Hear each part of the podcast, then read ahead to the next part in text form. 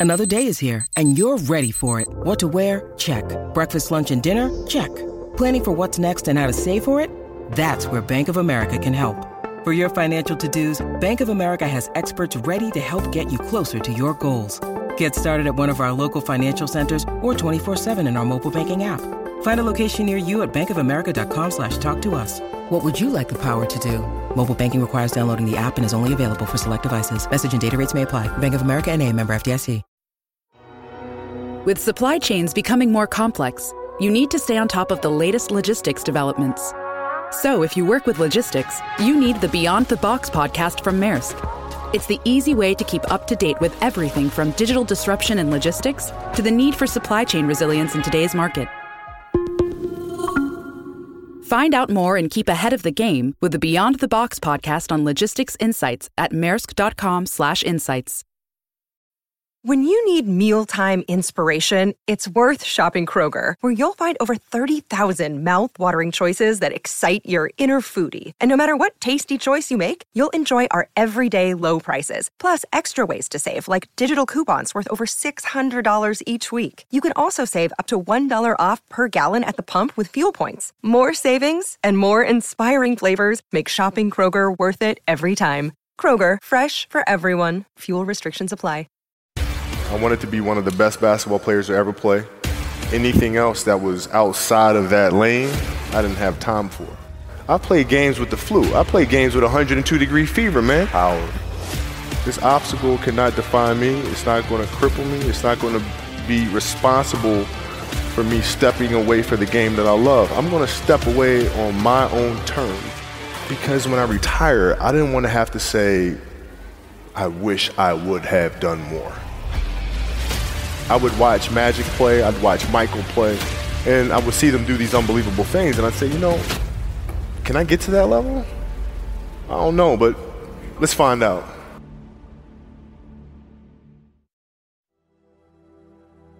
Who would Shaq be if he had your work ethic?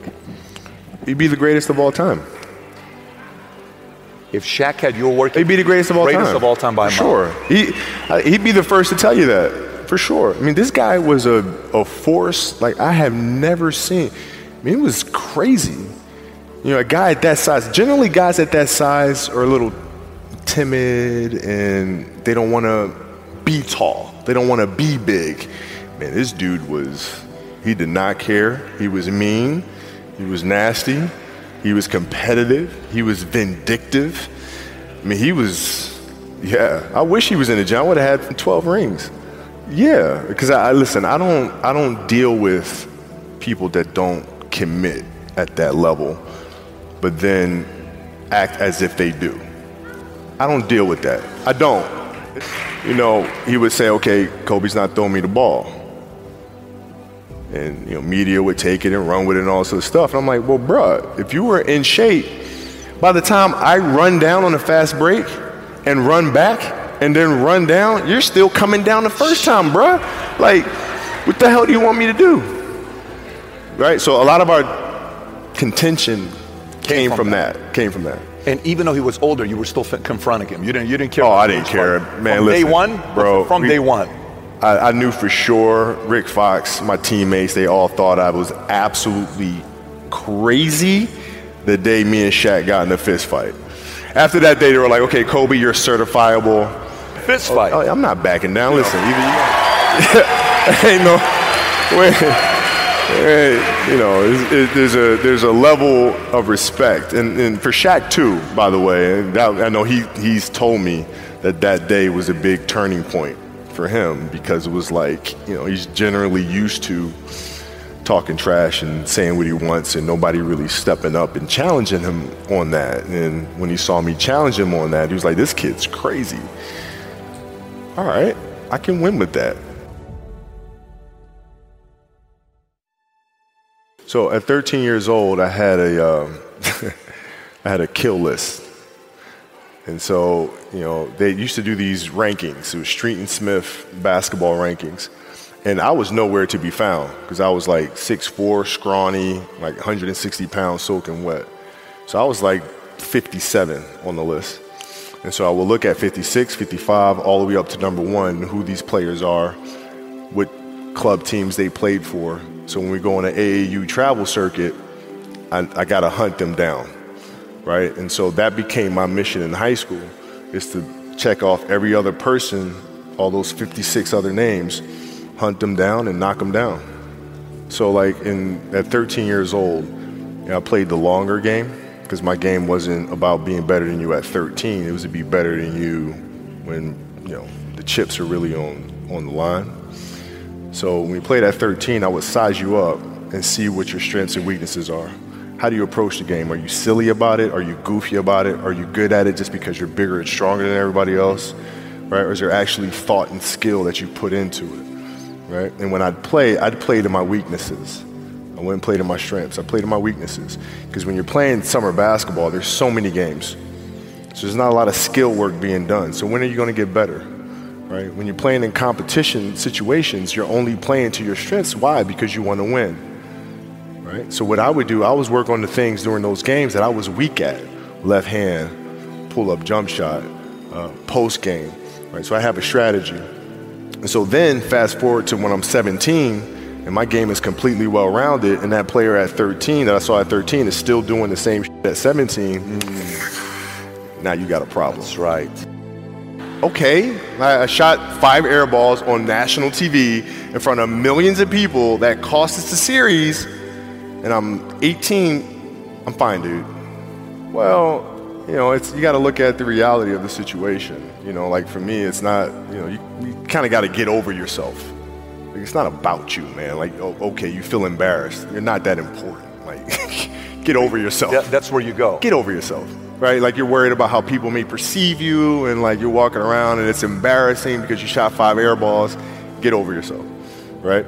And then after that, it's okay. Well, why did those air balls happen? Got it. High school year before, we played 35 games max, right? Week in between, spaced out, plenty of time to rest. In the NBA, it's back to back to back to back to back to back to back. I didn't have the legs. So you look at the shot, every shot was online Every shot was online, but every shot was short. Right? I got to get stronger. I got to train differently. The weight training program that I'm doing, I got to tailor it for an 82 game season mm. so that when the playoffs come around, my legs are stronger and that ball gets there. So I look at it with rationale and say, okay, well, the reason why I shot air balls is because my legs aren't there. I got, well, next year they'll be there. That was it. Done. Done. And we had a game against Toronto in 2000, um, and Vince was tearing the league up.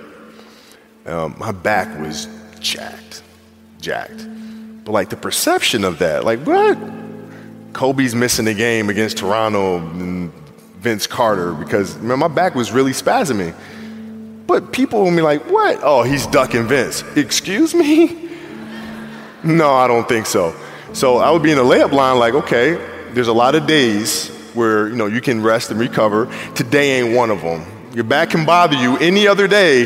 That shit ain't bothering me today. We gonna, he gonna have to see me today. Yeah. Oh, Amen. Yeah. You're playing against the Golden State Warriors. Score is 107 109. You guys are close to getting into the playoffs.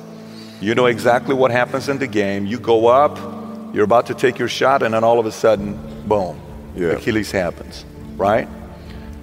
Friend of mine, Nima, he is here just to listen to. He played ball. And he told me, he says, Patrick, I don't think you understand. He says, when I tore my Achilles in high school, he says, four friends of mine dragged me to my hospital. I was crying from there straight to the hospital. He says, I have no clue how the hell this guy did it. He went and hit the free throws, and then you walked off the stage. Yeah. And then you got the surgery done. Yeah. How the hell do you tolerate that kind of pain? Uh, you know, I I use this. I, I, tell this example, and I think this is the best way to explain it. Um, you know, you have a, a hamstring injury, you pull your hamstring really, really badly, you can barely walk, right? Let alone play anything soccer, basketball, volleyball, whatever it is. Can't do anything. You're at home, all of a sudden a, a fire breaks out in the home. Right? Your kids are upstairs, you know, wife is wherever she may be, you know, it's, it's going down, right? I'm willing to bet that you're going to forget about your hamstring. You're going to sprint upstairs. You're going to grab your kids. To make sure your wife's good. You're getting out of that house. The lives of your family are more important than the injury of your hamstring. And so when the game is more important than the injury itself, you don't feel that. But you go into the locker room, and then one of the reporters comes up to you and he says to you, Kobe, are you convinced that they told you it's probably torn Achilles? They're going to do an MRI. Are you pretty convinced that's what it is? And your answer is yeah. Then one of the reporters says, but if anyone is going to get through this, it's probably you, right? You put your head down and you say, oh man, sh-. Dude, wow. Achilles were like the kiss of death. Yes. Athletes. Like yes. I, I don't I don't know if I can do this. I don't know. There's so many factors. There's the surgery that has to take place. The surgery has to go well, right? And then just it's a tendon. I'm not dealing with anything that's muscular or things that I can control. I can't control a tendon. You know what I'm saying? So like I don't know. And then thinking about what that process of recovery is going to mm-hmm. look like. It's a long one. Do I want to do that shit? I don't. I don't. I don't know if I want to do it. I don't know. So that was the hardest part you, don't know if you want to do it or you don't know if you are going to be able to come back from it. Both. Oh, like both I don't know if I can do it. I don't know if I want to do it. Got it. I mean, it's, it's, a long, long yes. process. But like when I, I went in the trainer's room, my kids are in there, and you know they're looking at you and stuff, and I'm looking at them, and I'm like, you know, it's all right. Dad's gonna be all right. mm-hmm. It'll be fine. It'll be all right. It'll be all right. It'll be all right. As a parent, you got to set the example you got to set the example. This, this is another obstacle. This obstacle cannot define me. It's not going to cripple me. It's not going to be responsible for me stepping away for the game that I love. I'm going to step away on my own terms. And that's when the decision was made that, you know what? I'm doing it. I'm doing it. You're a freaking beast, bro. Yeah, hey.